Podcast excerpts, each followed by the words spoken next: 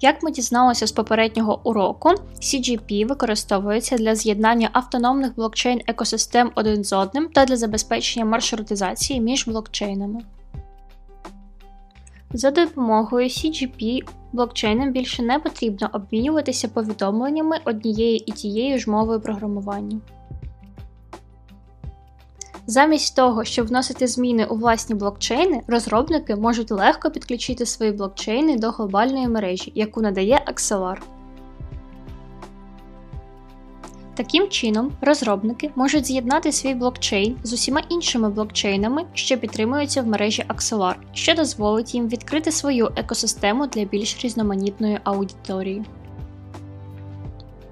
Тепер, коли ми розуміємо, що таке CGP, розглянемо детальніше протокол XLR Cross-Chain Transfer Protocol.